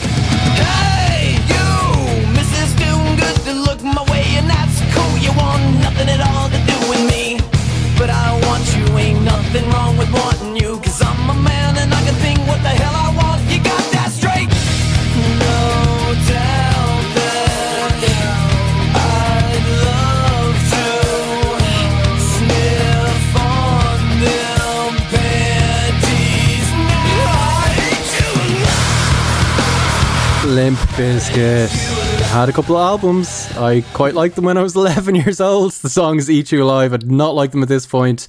Um, Wes Borland had left at this point. Um, you know, this is one of the tracks you can understand why why he hit the road. This is probably why he had to take you know scalding hot showers after every gig, not just because of that elaborate paint, which was maybe the best thing about the whole scene, uh, the way he looked. Uh, very creative. Yeah, this was this was the start of, I guess, their commercial downfall, right? Like this was the moment where they seemed infallible because they'd always been a bit stupid, they'd always been kind of mocked relentlessly, but they had this weird alchemy. You can kind of slightly hear it on the, chorus kick in there where they will just bludgeon you and get kind of in your head enough to be for a brief moment undeniably capable of, of kind of moving people, um, moving preteens. But this is um Fred Durst, I guess impersonating like a sociopathic stalker type. It's kind of new metal stan, but like if instead of because the video of this has him kidnapping a woman and the the woman ends up liking him essentially, uh, from what I can recall. So it's kind of like if Stan was less like existential and you know um, well written, and it just ended with Stan becoming best friends with Eminem and having a successful career as a rapper alongside him. Uh, it was very weird. There was so many Limp Bizkit songs I could pick, but this just felt like the I remember when this came out, it felt like, oh, they're no longer, they're just redundant. This is, there's no coming back from this. And yeah, I mean, it's got, we previously did worst lyrics of all time, you know, Fred Durst. Uh, we didn't even, did we do a top five? Yeah, we did do the top five. We had a whole kind of corner where we could have just rolled through Fred Durst lyrics. These are nearly as bad as it gets. There's some even worse ones, but the panty sniffing is, is horrible. Yeah, no argument here. Um, he probably has worse lyrics even on their He better does. albums, their quote unquote better Yeah, albums. yeah. But I think you could kind of get away with it because they were a bit more fun. They were dunderheaded. This, it just sounded kind of pathetic somehow. Yeah, I mean, like this is definitely the part where the Limp Bizkit story crashes to a halt for sure. Um, I remember this vividly. I remember because I fucking loved them for a time. I loved Significant Other, and I, you know, we all everyone had a copy of Chocolate Starfish. I, hate, I hated the name then. I hated. I it was now. I was going to the gig they cancelled, Van. I was so was excited. I. Yeah, the one in well, hang on, because I think they cancelled the one in Punchestown. yeah, Punchestown, Yeah. Deftones and Sport. I had a ticket. I think I think Everlast as well, or like Yeah, I had Everlast. I had tickets, and yeah, that broke my fucking heart. I was so sad. It, it was going to be like one of my first gigs as well, I think, and I was like, yeah, Jesus, that was. De- I never saw them live, um, and I would have loved to around that time because I know for teenage me it would have been the greatest thing of all time. I maintain that they're they're a good band. Like I think like you know uh, John Otto is a very good drummer. Sam Rivers is a great bass player. Wes Borland's obviously an incredible guitarist. I guess DJ John Lethal Otto will indeed take you to the Matthews Bridge. he will. Uh, I think DJ Lethal will bring it on. You know, so I think ultimately, uh, and I think Fred Durst in you know uh, in the right light, you know, can be a good frontman. There are Be rehabilitated, as you're going to say. but there are uh, not when he's making movies like The Fanatic. I don't think, but I mean, like at the same time. I I like them enough to to like forgive a lot of their sins, but for sure, the worst parts of Limp Bizkit are unforgivable. It's kind of amazing that he became such a big star, right? Like he did, he had some kind of weird charisma, I guess. He just didn't seem like someone that would become a star. He didn't really fit in any brackets. He was his own thing. In fairness to him, He stood out. That's all. Um, he's stood still out there. Yeah. no, no, no. I said he stood out. He is still out there. Oh, as well. sorry. I was He's like, yeah, re- it sounded a bit like an obituary. Fred Durst like- is fine. It's just like it's just such an interesting thing because I remember very specifically the time period between the last album and this one coming out, and like so Wes Borland leaves, and I remember again pages of Kerrang magazine, but I remember like there was this whole thing where Limp Bizkit were holding in, in in America a nationwide competition to be their new guitarist, and I was like, Yeah. this seems bizarre, and I remember like following that again issue by issue, and they'd have photographs, and they'd be like, it's down to fifty or whatever, and there was one guy in particular who like it looked like he was going to be him, and then I I just kind of my interest dropped Young off Mark Wahlberg, who was it? but I just my interest dropped off, and then like I saw them perform at like WrestleMania that year or something, and they played like possibly this, and they played the song "Crack Addict," Eh, and I was like, "That's not the guy from the magazine." I think they just dropped the competition and just and yeah, just I think got they a went guy. with someone they knew. Yeah. Yeah, and it was like, what was the fucking point of that? And like, so it just spoke to abandoned turmoil. And yeah, I mean, I will say about this song, "Eat You Alive," yeah, horrendous lyrics. I kind of like his dexterity on it, and I like the chorus. I like, but I don't. I don't listen to this one. This is the album that has the cover of Behind Blue Eyes on it, isn't it? Which I also unironically like. Yeah, So- I, I hate that cover. Was- I could have done I could have done a whole top five on terrible new metal covers. I don't really like that original anyway. To be honest, I mean he sings it kind of okay. He he could kind of surprisingly could pull off like a ballad at, at times a bit, even with his limited vocals. But yeah, there was a lot of like a lot of ones that didn't make it. Um, Stone Sour, I think it was doing Shock the Monkey with Ozzy Osbourne. So, some terrible, terrible ones. Yeah. Yeah, look, we could talk about Limp Bizkit all day. They're not on my list. I will say that for now. Um, they have songs I like. I like their Mission Impossible song. I think Significant Other. I went back to it this week. I threw it on, and yeah, by I was tired before it was over. Teenage Dave has long, you know, departed this whole realm, but. They have some good songs. You could do a good greatest hits. Speaking of greatest hits, by the way, real quick, Noel Gallagher's High Flying Birds have announced a greatest hits album. Yeah, just Sorry? heard that today. I mean, it's 10 years in, but as far as I recall, it was just the first album that had a couple of hits, right? And it's been pretty quiet ever since. Yeah. It's a very odd one, yeah. He could take his cues though from from this genre. Right, number three for me in the good corner, a song that I will be obsessed with until the day I die. It's incredible.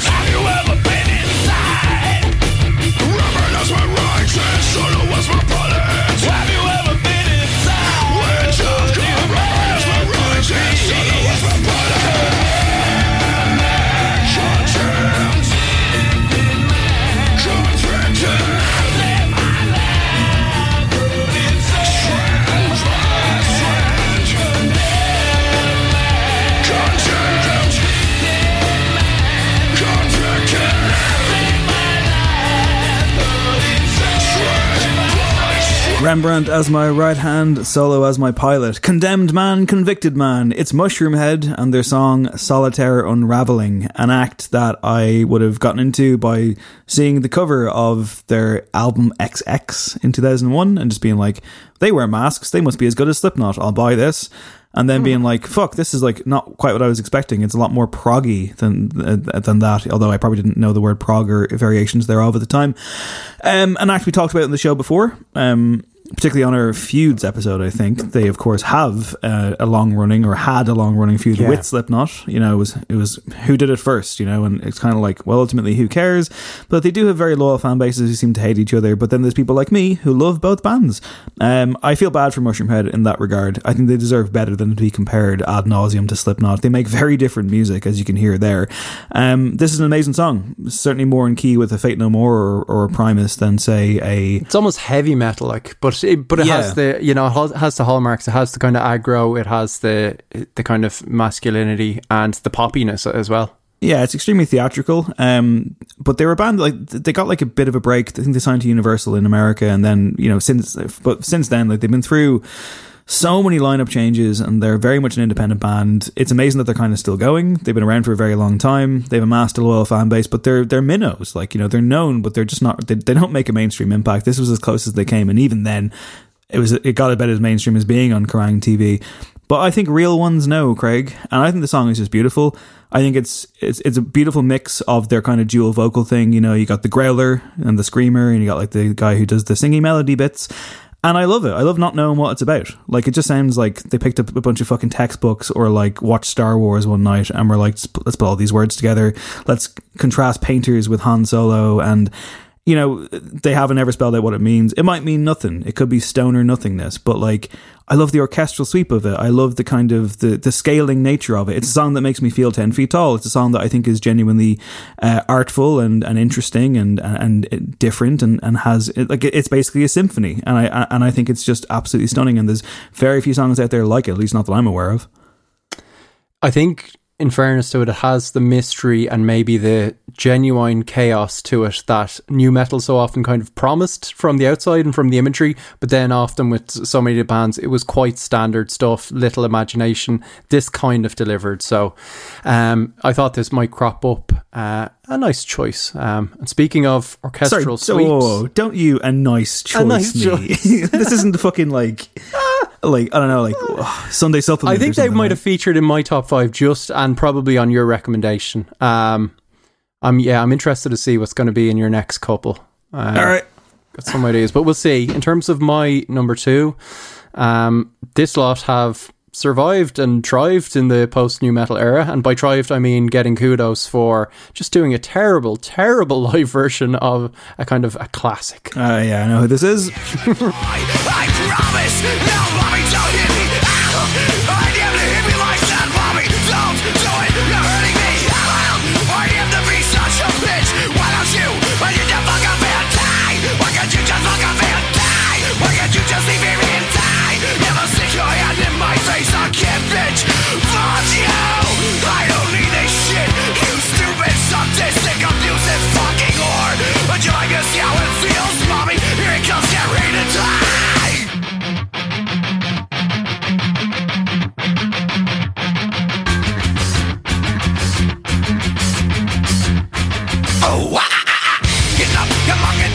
Did you uh, did you have to pick that clip? This is not fair. I, I probably should have flagged that beforehand because I mean you could say it's disturbing. It's disturbed by the way, it's down with the sickness. It's too comical to be like so it's it's this whole extended part of the song where he's getting ostensibly attacked by his mother and then he flips it around. He kind of does a Jim Morrison like at the end of the end thing where it's but it culminates him going back into that really irritating vocal tick of wah whatever it was and just the most nauseating chorus. And yeah David Draiman being the dude. Um, Disturbed being the band that would then um, kind of have a resurgence. They've had loads of like number one albums and stuff. It's, it's absolutely bizarre but they did the Sound of Silence live and people flipped out. A certain type of people flipped out. And was like oh my god this is such an incredible interpretation. And actually they totally ruined the song. And it was just him bellowing like it was I don't know. It just made no sense to me. But it kind of drove home how they just have no subtlety whatsoever. They don't really have any great musicality. And his voice is so irritating. Out of all the new metal bands somehow he's annoying but also completely like featureless. It's try hard they are they always struck me as one of those new metal bands that seemed a bit more mature or like offering depth, but actually that was just them being quite boring, like perpetually to the right of someone like Soulfly, four lines down on a kind of on a gig flyer, on like an Ozzfest flyer uh, in a lineup, and Chicago bands still going bombastic. Dreadful. I mean, I can't get over that sound of silence thing as well. It's like when if- did they uh, when did they first do that live? Were you there?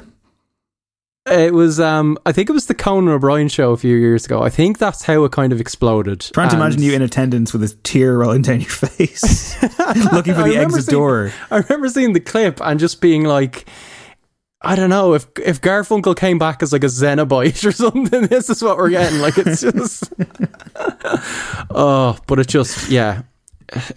I think that sums up them because he, he starts off that song just doing a very dry read of it, and they have to build towards something, which is the drums and the strings, because they they don't really offer anything except for kind of shocks and you know even he, I, I was reading quotes of his talking about this song, which was a huge huge hit, and obviously the edited version got rid of the extended part we just heard. Wise move, yeah. But he was, yeah. And again, apologies to the listener. Uh, it was, yeah, quite draining. David Draiman was talking about how David um, draining, the- yes. yeah. The abuse segment is um it's not actually literal and he was never abused as a child and it wasn't even about that. He was talking about how it speaks about the eternal struggle of the individual against the mother culture of society that is constantly trying to beat the child struggling for independence and individuality in submission. And yeah, as soon as like a new metal dude starts talking about the mother culture, I'm just out. So yeah, he's like the new metal Brian McFadden at this stage. I mean, like I, I have to confess, right? I, I bought this album, of course, I had it, and sometimes, like you know, you you you buy record sight unseen in those days. In some cases, and you bring it home, and you're like, oh no, I don't like this after all. Disturbed, were not were not one of my one of my posse. You know, I'm not a big Disturbed guy. As a matter of fact, I remember they were like oft ridiculed in the pages of Kerrang and Metal Hammer. They were just like ripping the fuck out of David Draiman just because of how silly he was, like with his his big, you know, uh, piercings that like like uh, on his face that kind of go under his chin. These kind of like again, yeah, I think Garfunkel, Cenobite, Hellraiser is a pretty I, good. I, I distinctly remember maybe having a few issues myself. Um, issues of Kerrang magazine, I should point out. um, like live shots of him, and I, I kind of remember him being like wheeled out in a straitjacket and being put in like an electric chair Yeah, before he started. yeah. Like there was a lot of that going on. which is ridiculous. And like, yeah, no, they just they're they're really kind of lame. And it's um, they that album the, that album actually has a cover. It has a cover of "Shout" by Tears for Fears, which I do enjoy. But the Sound of Silence is is is appalling. I sh- I will say, like in closing, um, yeah, like no jury in the world could argue uh, could could let this guy off. But that bit, you know, that bit, the bit that you played, um, yeah, trigger like triggered me like countless times that would come on, and I'm blaring it in my bedroom or outside or something, and like. I'm running and I'm turning the volume down. You, there's no way, even as an angsty teenager who should be listening to music that upsets his parents, that you can possibly, with a straight face, ever defend or explain. It's like that. I, I've said this before, but it's like that time a couple of years ago when I was in my living room watching some kind of monster, the Metallica documentary, and my housemate walked in. And I just, the blood ran out of my system. And like I said, it would have been easier to explain me watching hardcore porn in the living Yeah. room than it would. I to- hear you. So Yeah. yeah, it's tough. Right. Uh, number two for me. Um, it's funny, you know, the, the Mushroom Head song we had last, you know, it was initially my number two. Uh, it doesn't really matter. I, I, I love it with all my heart. And I love this one too. This was, this was my Sophie's choice moment of the week, trying to pick just one song. And then it came down to two songs. And then I went with this one because this was pretty much like an absolute explosion in my life, which, you know, has just been with me ever since. So here's my, here's my runner up.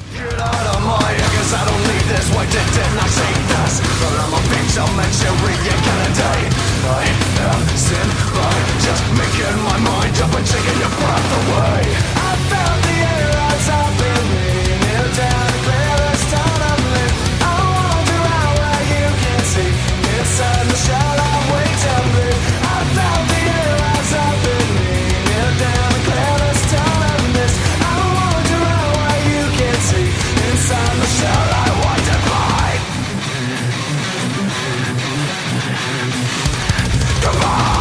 Why, yes, of course, it is those other masked maniacs of the genre. It's Slipknot. The song is Wait and Bleed, came out in 1999. It was their debut single.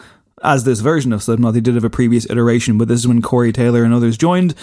Uh, the version that you heard there is a composite of them playing at Ozzfest, and I guess it's slightly more kind of radio sweetened mix a little bit, but it would have been the first time I really kind of encountered them, I think. That video was all over Kerrang, and I also remember very, very specifically being in school and someone giving me a copy or lending me a copy of their first uh, record, their self titled record, and like I say, you know, the, the doors were opened by Limp Bizkit, by Fred Durst, and by Jonathan Davis of Korn. doors of perception, you might say. into Sorry, the palace, another Jim eh, Morrison thing. into the palace of wisdom itself, Craig. And it was like Slipknot just fucking kicked those doors in. You know, I mean, like they were just the number one from that point on. I was I was obsessed. I was entranced. I still am, but certainly back then, I mean, it was like nothing I'd ever heard. The imagery I found so intoxicating, all the urban legend bullshit that I probably didn't even believe then of like, you know, oh, like they burned a stage down when they were playing. I'm like, did they really? Why, why aren't they in jail? You know? Um, uh, clown has a has a dead crow in a jar and he sniffs it Oh, and yeah. vomits into his Huffing the crow. I- which God, I totally forgot about Huffing the Crow. May have been a thing, but like I don't know. I mean, like all the urban legends, all the all the mythos, all the lore. Um, but what it really came down to was a band that I absolutely loved the sound of. I, I just thought they were the fucking coolest thing. Even like rewatching that kind of video today a few times, I was kind of transported back to my teenage self and there was just something so freeing about this band. I can completely understand why people don't like them and, and, and would take one look at them and think that they're just ridiculous and, you know, think it's just nonsense. And, and I get that. I have no problem whatsoever with that criticism. But for me, it was escapism. It was pure escapism.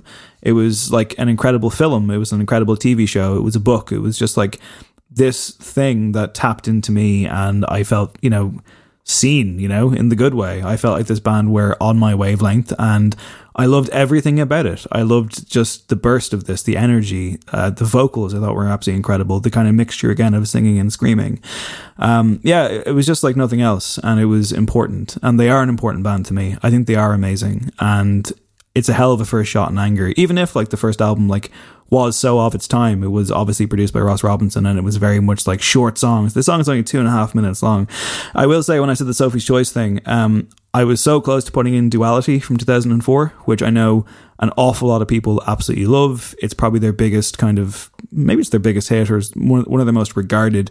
And it's almost up there as like the song that even if you think Slipknot are terrible, you'll probably like this one. It is incredible, but to me at that point on the third record, which I think is their masterpiece, I think they'd left new metal behind. I think I think they'd outgrown the genre. I think they'd become a bit more interesting and a bit more kind of substantial. And I think Duality is incredible. It is technically a new metal song, but to me, I had to go back to where it all began, and it's always going to be Wait and Bleed forever.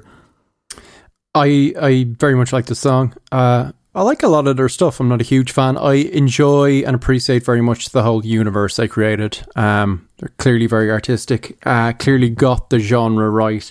I remember thinking like probably first time reading about the Norwegian black metal scene, which is just chaotic and crazy, and there's so much mythology around and blah blah blah. And then you hear the music and you're like, this is just trash. This is oh, have, this is dreadful stuff.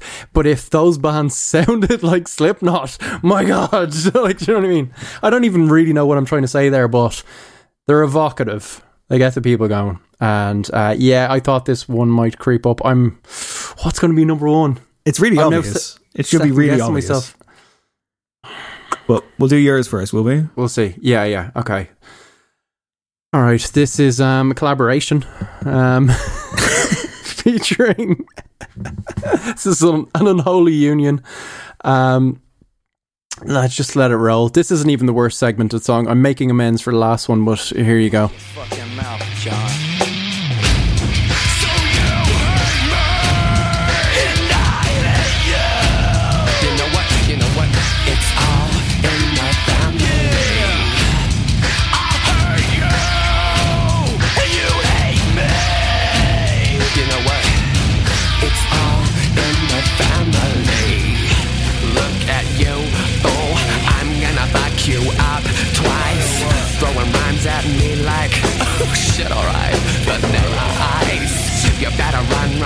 You can.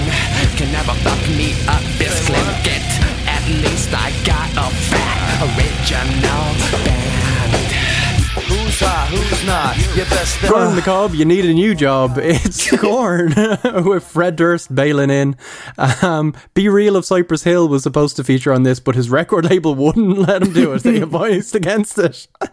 Um, it's on the family um, from Follow the Leader, which is a really like that was a huge album. This sticks out like a sore thumb. It but really I remember does. at the time, Yeah. people were very excited about it, and by people I mean like eleven year olds. But it seemed quite edgy, and it is two absolute edge lords at the height of their edgy powers.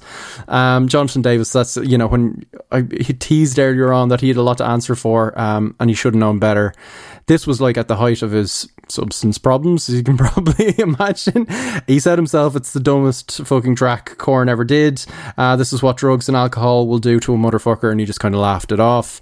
Um, and yeah, it's that weird synth which is like playing all the wrong notes and just is so grating.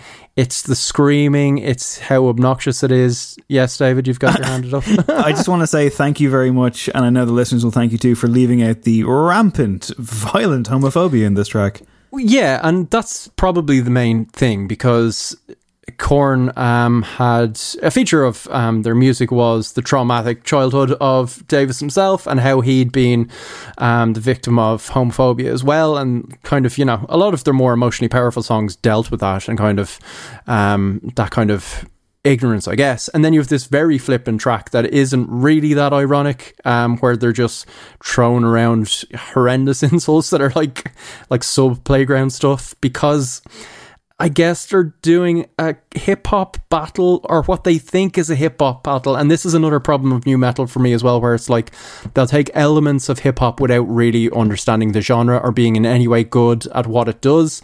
And the same kind of goes for metal. You know, a lot of them aren't the world's best players. There's no real craftsmanship in that regard.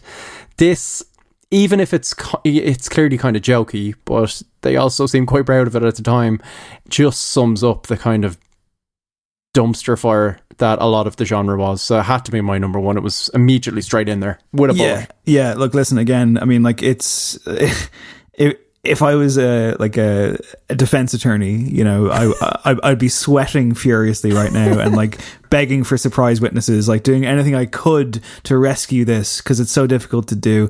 This was another skipper when I had this on, on CD. I was like, no, thank you. I don't need Yeah. this. I'm not saying The I was the most enlightened. Worst two rappers teabagging each other. Yeah, I, like I, I, I really wasn't the most enlightened 15 or 16 year old in the world, but like even I had my limits, and unfortunately, this tested them. But like I say, You got a total pass, Dave, even if you loved it. These were grown men. Fred Durst was like in his 30s at this point, if I recall correctly. It was a different culture, um, culture with a K, you know, backwards or in course, there as backwards well. or. So here's the thing, right? Um, I guess if I had one last chance to try and save this trial, you know, and stop new metal getting the electric chair, David Draiman style, uh, I would go with this number one, which to me is a song that transcends the genre. I think it is just the most, apart from me, probably the most unheralded, underrated song out there, and a song that just takes me into different worlds every time I hear it. Hit that music, Adam. Thank you. Still gone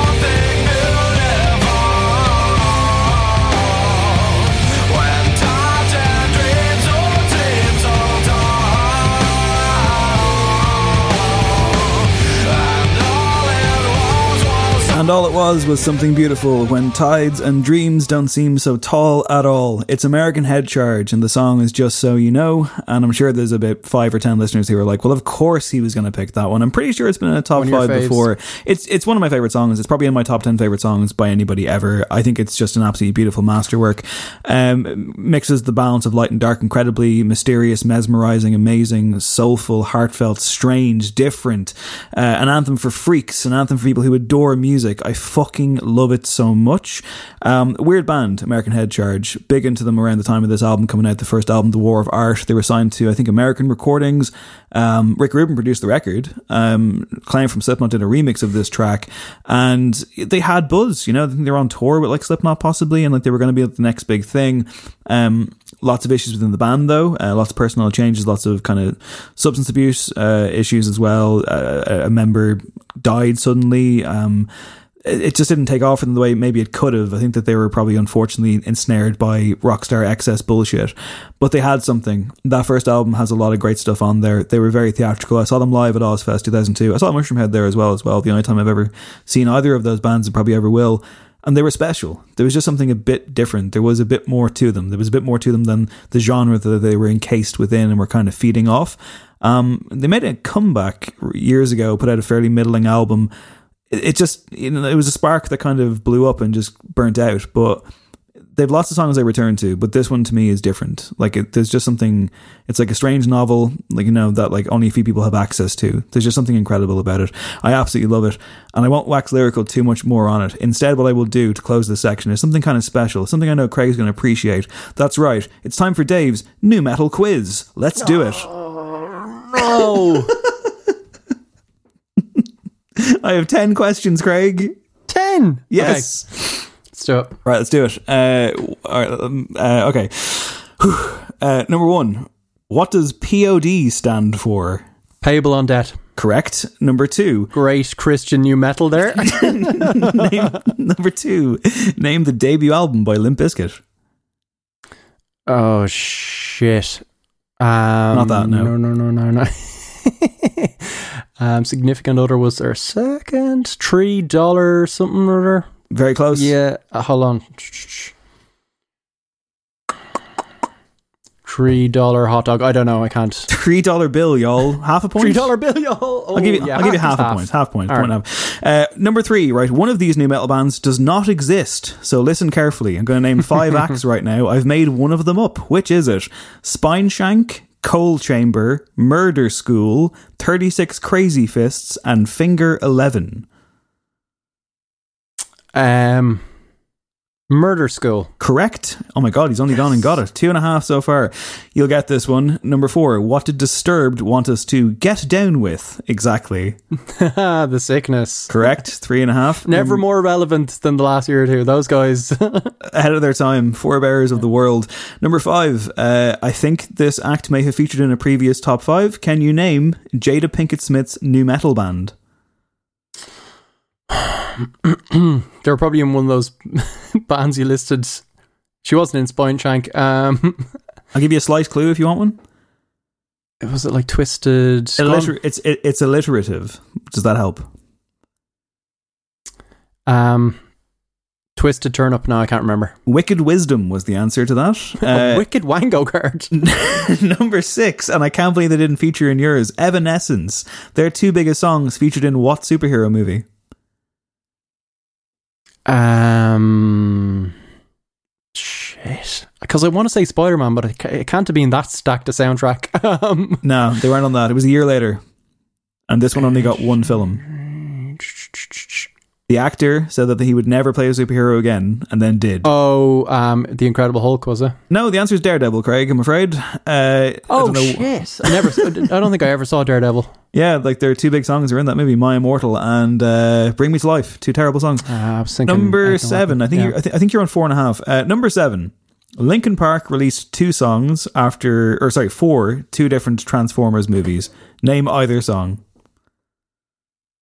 Sorry, they named or they They released. released two songs for two separate Transformers movies. Name either song.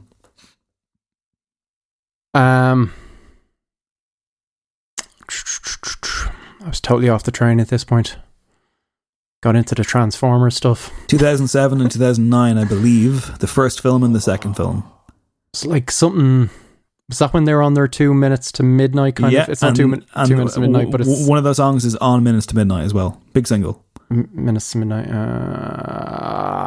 um, I feel like it'll come to me in the middle of the night, but it won't because you're going to tell me. No, I, I'm not going to get it. It could still come to you in the middle of the night. You know, who knows? Like a cold sweat. me. uh, you could have had What I've Done, and you could have had New Divide, but you had neither of those. Three questions to go. ringing a bell. One more Okay. film related one. Here we go. Slipknot cameoed in the John McTiernan remake of Rollerball in 2002. Can you name any of the three lead actors for one point? Rollerball. Um, Even I haven't seen this. Billy Bob Thornton. no. um, an actor from American Um, Pie, a a rapper, and an ex woman are in the cast here.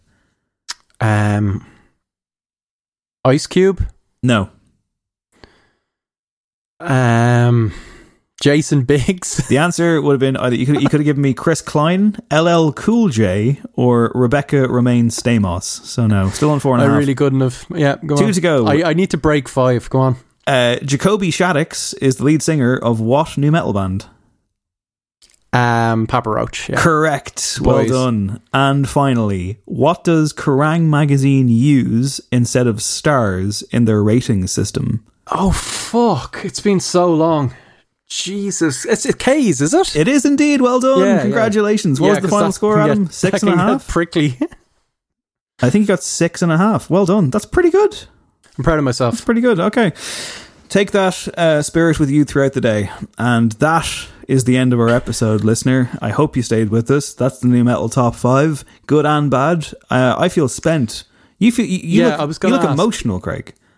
that was a roller coaster. Um, both in terms of I enjoyed doing the worst tracks, watching you go through um, the journey that you were clearly on all week, and as we recorded, how how do you feel? You're, you're spent, obviously, but I feel like we gave a good, fair enough account of the genre. What's the what's the takeaway? What did we learn about new metal?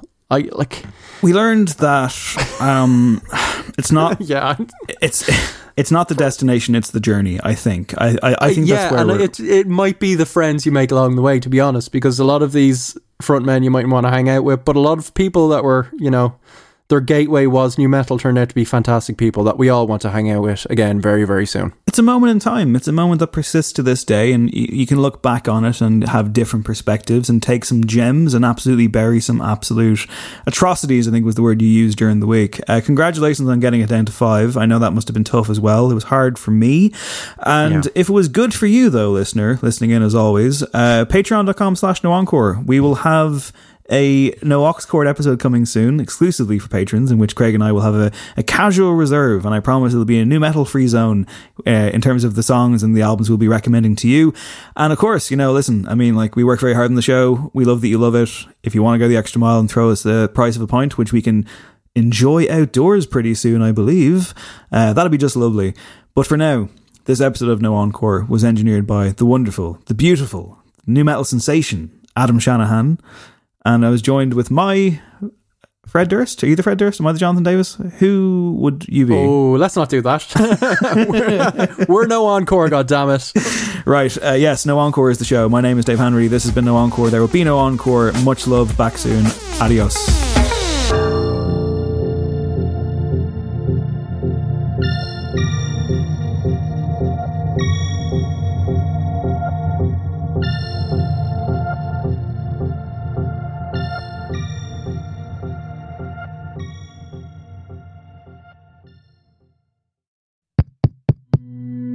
This show is part of the HeadStuff Podcast Network, a hub for the creative and the curious.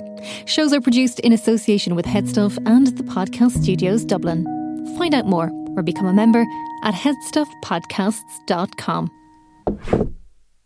What you doing? Trying on glasses with Zenni's 3D virtual try on. Wait, are those the actual prices? I say get all of them.